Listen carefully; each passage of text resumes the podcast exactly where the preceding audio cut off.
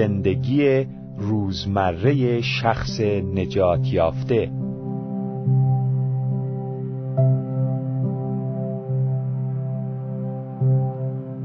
شنوندگان محترم خدا برای نجات انسان بهای گران پرداخت. او پسر یگانه خود را که هم طبیعت خود بود به جهان فرستاد تا هر که به او ایمان آورد هلاک نگردد بلکه حیات جاوید یابد. انسان در تمام طول تاریخ تصور کرده که باید با تلاش و کوشش خود به خدا برسد و او را خشنود سازد.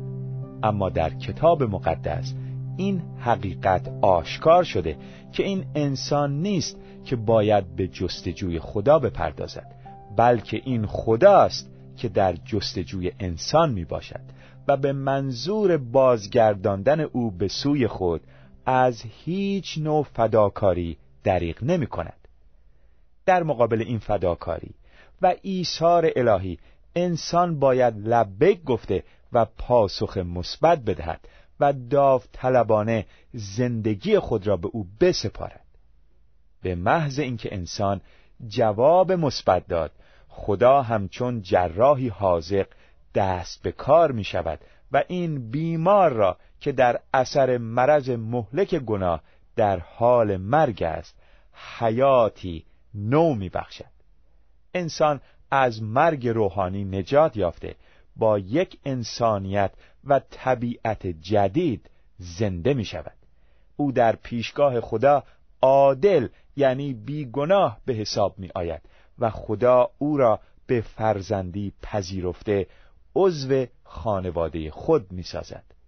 چنین شخصی به گفته عیسی مسیح از مرگ گذشته و به حیات رسیده است. او از قلمرو شیطان رهایی یافته و به سرزمین و حکومت و ملکوت خدا وارد شده است. او دیگر تحت حاکمیت و سلطه گناه و شیطان نیست. بلکه زندگی حال و ابدیت را با خدا و با اعضای مقدس خانواده او میگذراند. انسان خداجو و خدا دوست می تواند به این طریق نجات ابدی را بیابد و مطمئن باشد که نامش در دفتر خدا ثبت شده است. اما چنین شخصی به زودی با یک واقعیت روبرو می شود گرچه او عضو خانواده الهی شده و نامش در آسمان مرقوم است اما هنوز در این جهان زندگی می کند گرچه درون او زیر و رو و دگرگون گشته است اما دور و بر او اطرافیان و محیط او تغییری نکرده است. بنابراین او خیلی زود با این سوال روبرو می شود که در این جهان در میان اطرافیان و در محیط گناه آلود خود چگونه باید رفتار کند؟ او به زودی در خواهد یافت که دیگر با محیط و اطرافیان خود همرنگ و یکسان نیست بلکه با آنان تفاوت دارد. پس رفتار او چگونه باید باشد؟ تازه این بخشی از مشکل است. چیزی نخواهد گذشت که او متوجه نیرویی خواهد شد که در درون او با طبیعت جدید او به مبارزه و نزاع برمیخیزد و در وجود او کشمکش ایجاد می کند و میکوشد که او را وادار به گناه سازد. بلی نجات انسان پایان خط و پایان مبارزه نیست بلکه آغاز آن است. شخص نجات یافته یعنی مسیحی باید نجات خود را در زندگی روزمره پیاده و عملی سازد. او از دو سو به مبارزه دعوت می شود از سوی نفس و کشمکش درونی خود و از سوی وسوسه های موجود در محیط گناه آلود خود. زندگی مسیحی هر روز همراه است با مبارزه و نبرد و او باید بداند چگونه در این نبرد پیروز شود و چگونه باید در عمل و در زندگی روزمره در این نجات زندگی کند. برای یافتن پاسخ این سوال بیایید باز به کلام خدا مراجعه کنیم. پتروس رسول در رساله اول خود فصل اول پس از آنکه به شرح عظمت نجات ایمانداران می‌پردازد میفرماید پس حواس خود را جمع کرده و هوشیار باشید. مثل فرزندانی که مطیع خدا هستند نگذارید آن تمایلات نفسانی که به دوران جهالت گذشته شما مربوط است زندگی شما را تحت تأثیر خود قرار دهند. بلکه چنان که خدایی که شما را خوانده پاک است شما نیز در تمام رفتارتان پاک باشید. زیرا کتاب مقدس می‌فرماید شما باید پاک باشید زیرا من پاک هستم. بنابراین شما بقیه عمر خود را بر روی زمین با خدا ترسی بگذرانید. فراموش نکنید که شما از قید روش های بیهوده زندگی که از پدران خود آموخته بودید آزاد شدید. رساله اول پتروس فصل اول آیات سیزده تا هیجده در این آیات پتروس رسول راز زندگی روزمره مسیحی را بیان می دارد. این راز پاکی و قدوسیت است یک مسیحی یعنی شخصی که به قدرت خون عیسی مسیح نجات یافته است باید این نجات را که در درون او صورت گرفته است از طریق پاکی و قدوسیت در زندگی روزمره خود پیاده و عملی کند.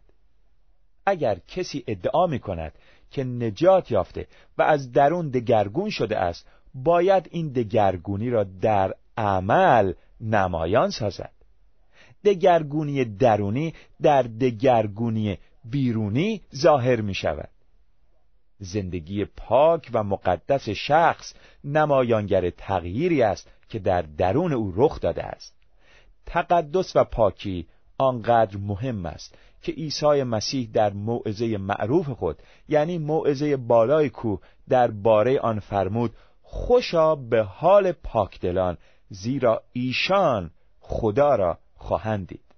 انجیل متا فصل پنجم آیه هشت.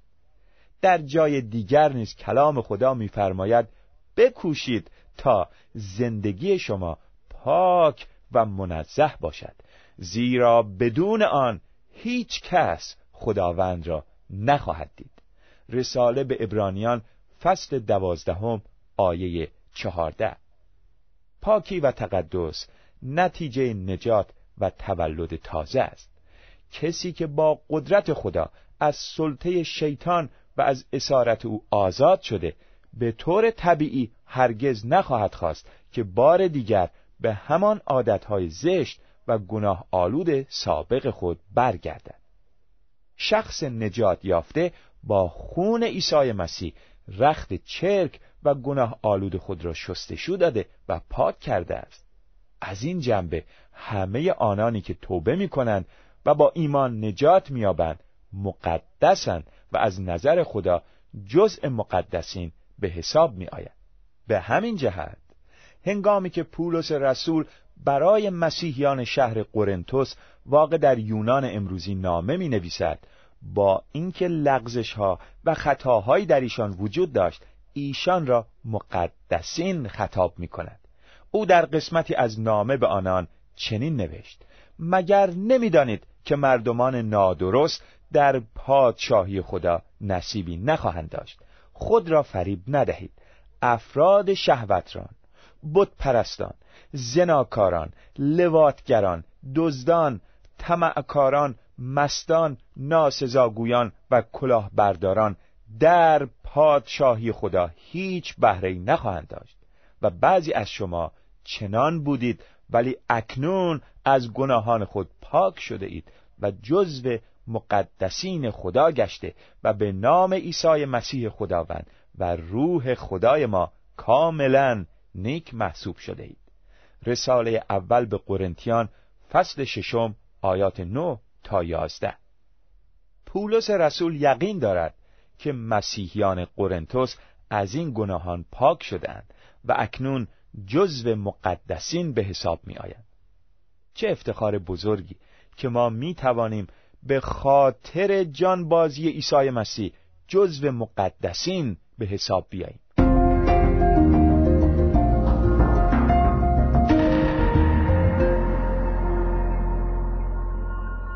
کلام خدا در جای دیگر می‌فرماید پس وقتی عیسی مسیح اراده خدا را به جا آورد و بدن خود را یک بار و آن هم برای همیشه به عنوان قربانی تقدیم کرد ما از گناهان خود پاک گشتیم. رساله به ابرانیان فصل دهم آیه ده.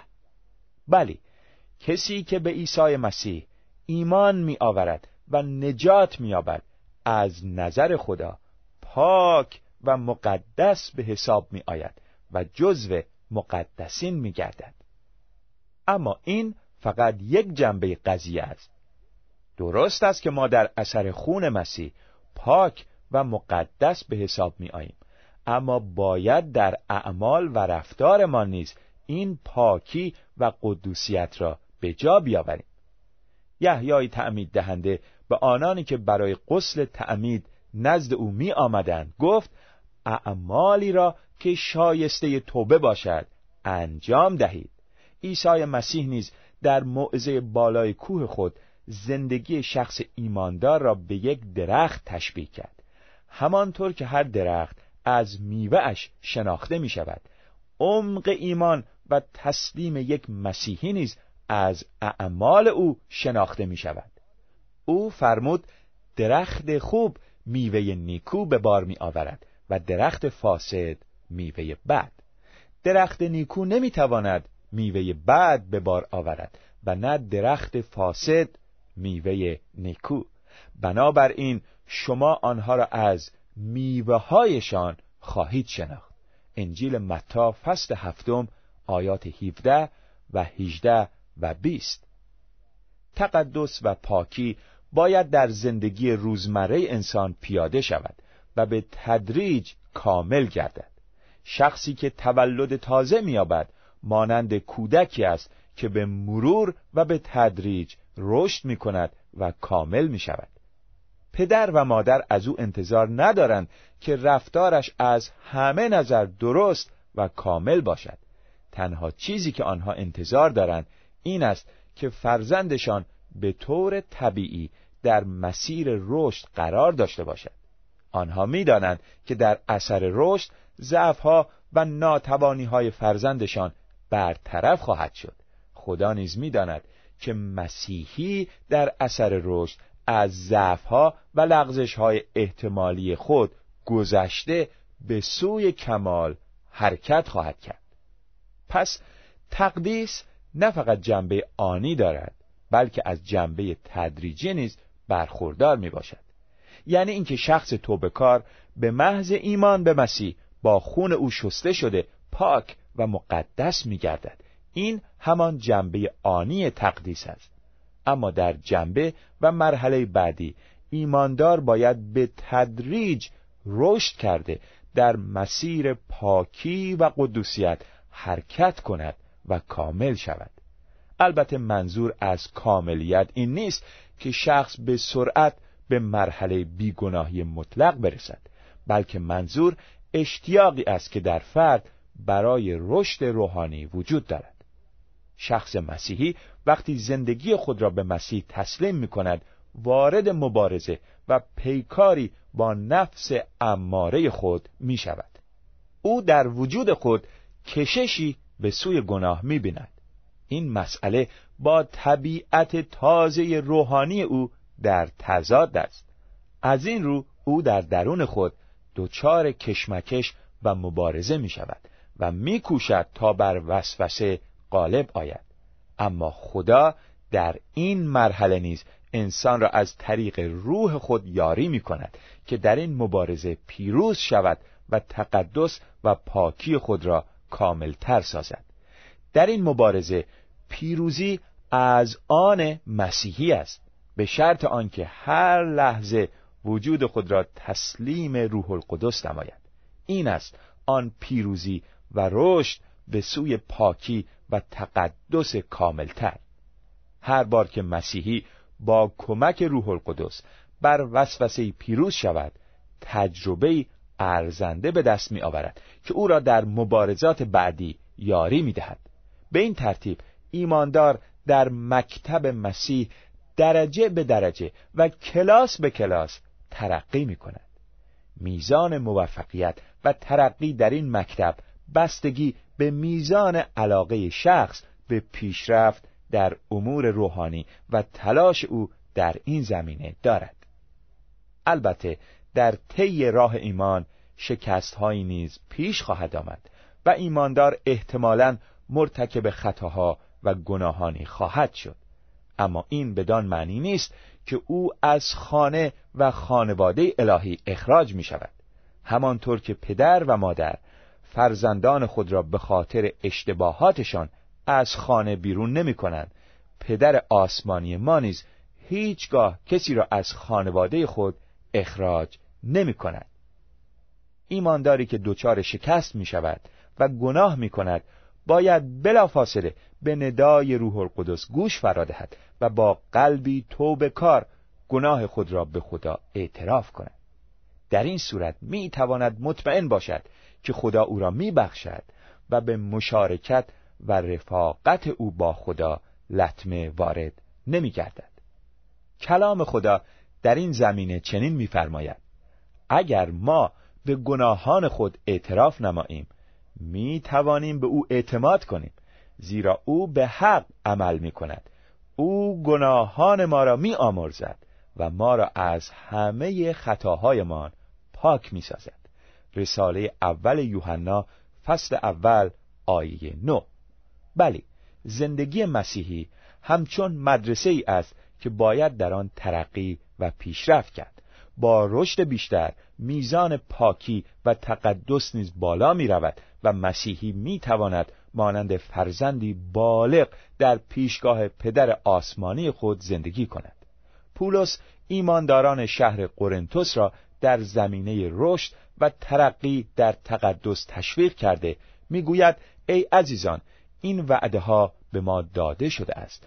پس ما چقدر باید خود را از هر چیزی که جسم و جان ما را آلوده ساخته است. پاک کنیم و با خدا ترسی خود را کاملا مقدس سازیم.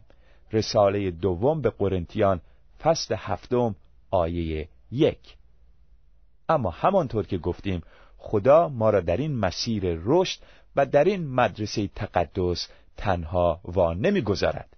او ما را کمک می کند تا ما را مقدس و مقدستر سازد.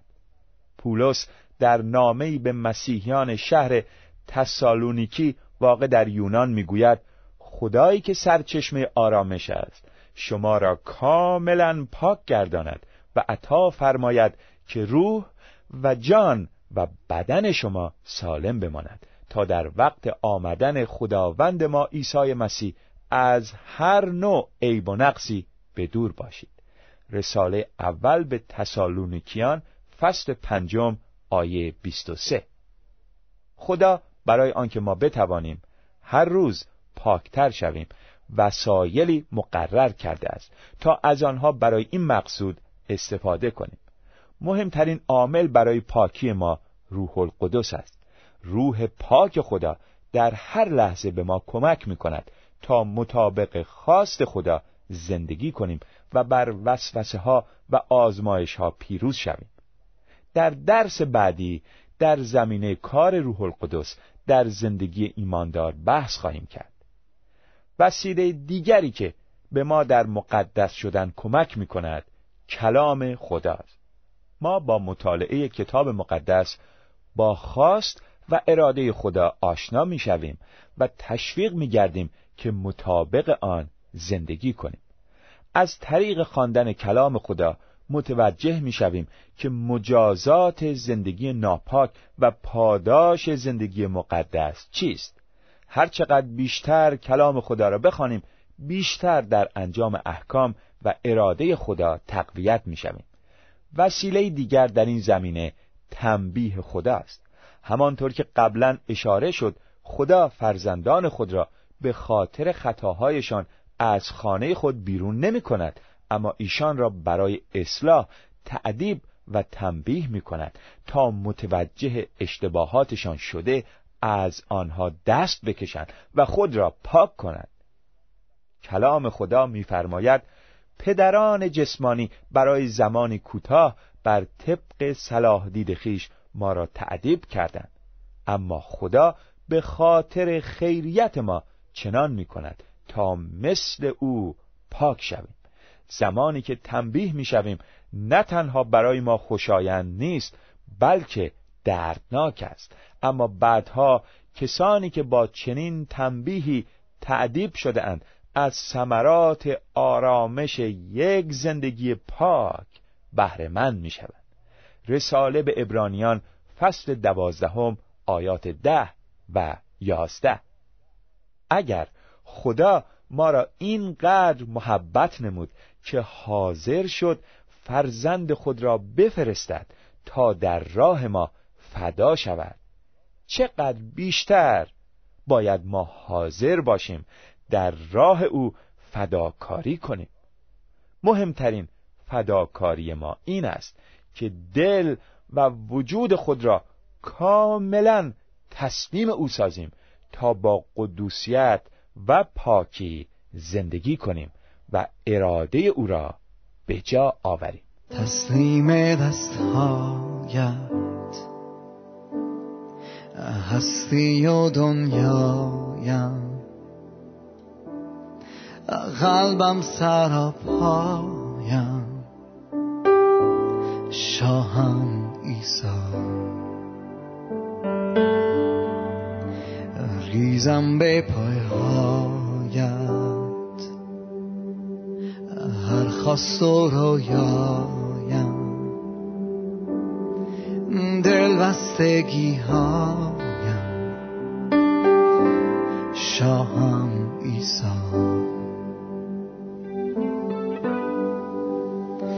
اکنون که باز آیم. سویت ای شاهم بر تو دارم امید. بر آن مهد جاوی گرچه خطا کارم. به فیضت امیدوارم. تاهرم ساز ایسا و شفاد قلبم را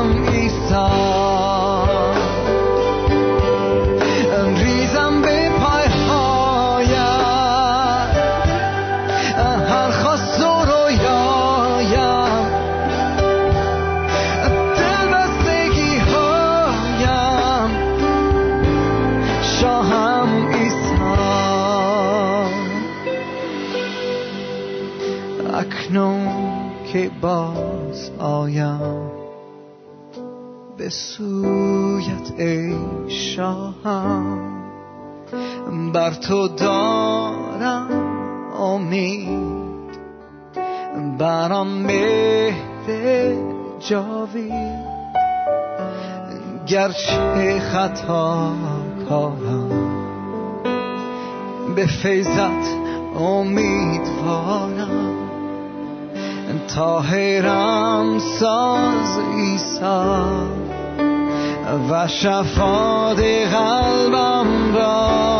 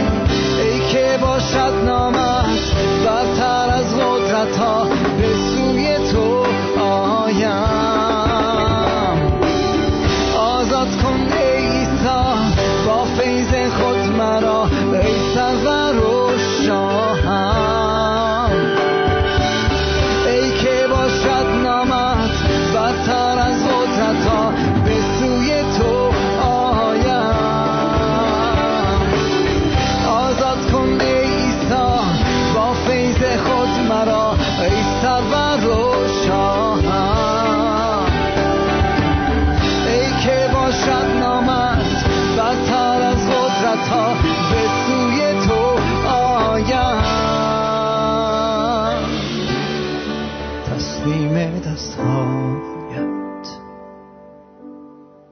هستی و دنیایم. قلبم سراپایت. شاهم ایسا ریزم به پای هایت هر خواست و رویایم دل بستگی شاهم ایسا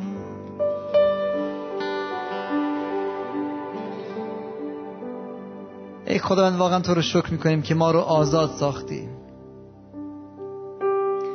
ما رو از لعنت گناه آزاد ساختی و دعا می‌کنیم که از قدرت گناه نیز ما رو آزاد بسازی.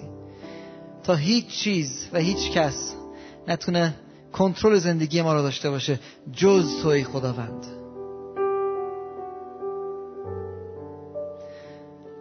ای خداوند همچون فرزندی که در دستان پدر هست در آغوش پدر هست ما خودمون رو می‌خوایم در آغوش تو ببینیم. می‌خوایم خودمون رو بسپاریم و تسلیم تو باشیم. همطور که خوندیم تسلیم دستهایت. هستی و دنیایم قلبم سراپایم شاهم ایسا ریزم به پایهایت هر خواست و رویایم دلبستگی هایم ای شاهم ایسا شو.